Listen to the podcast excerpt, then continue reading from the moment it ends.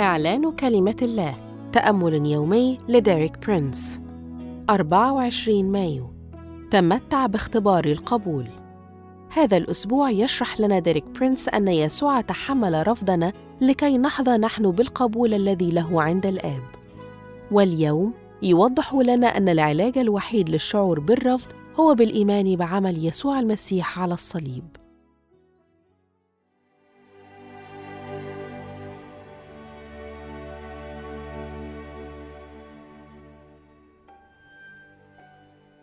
إذا أردت أن تشفى من آلام الشعور بالرفض، يجب أن تتمسك بحقيقتين أساسيتين. الحقيقة الأولى هي أن العلاج الوحيد هو في صليب ربنا يسوع المسيح.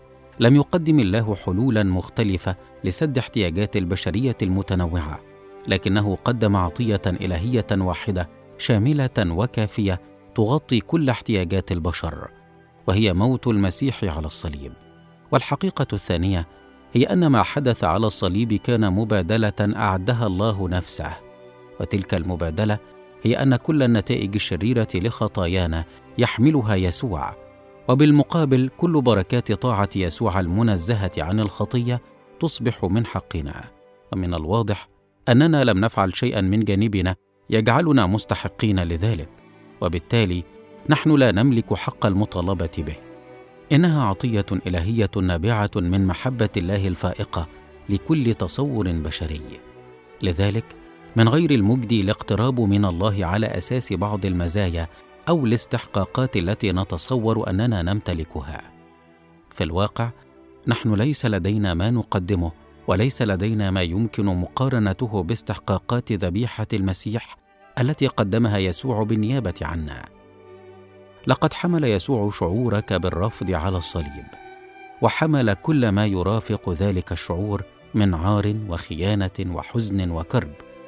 حتى إن العهد الجديد يوضح أن يسوع لم يمت بسبب آلام الصليب الجسدية ولكنه مات بسبب انكسار قلبه.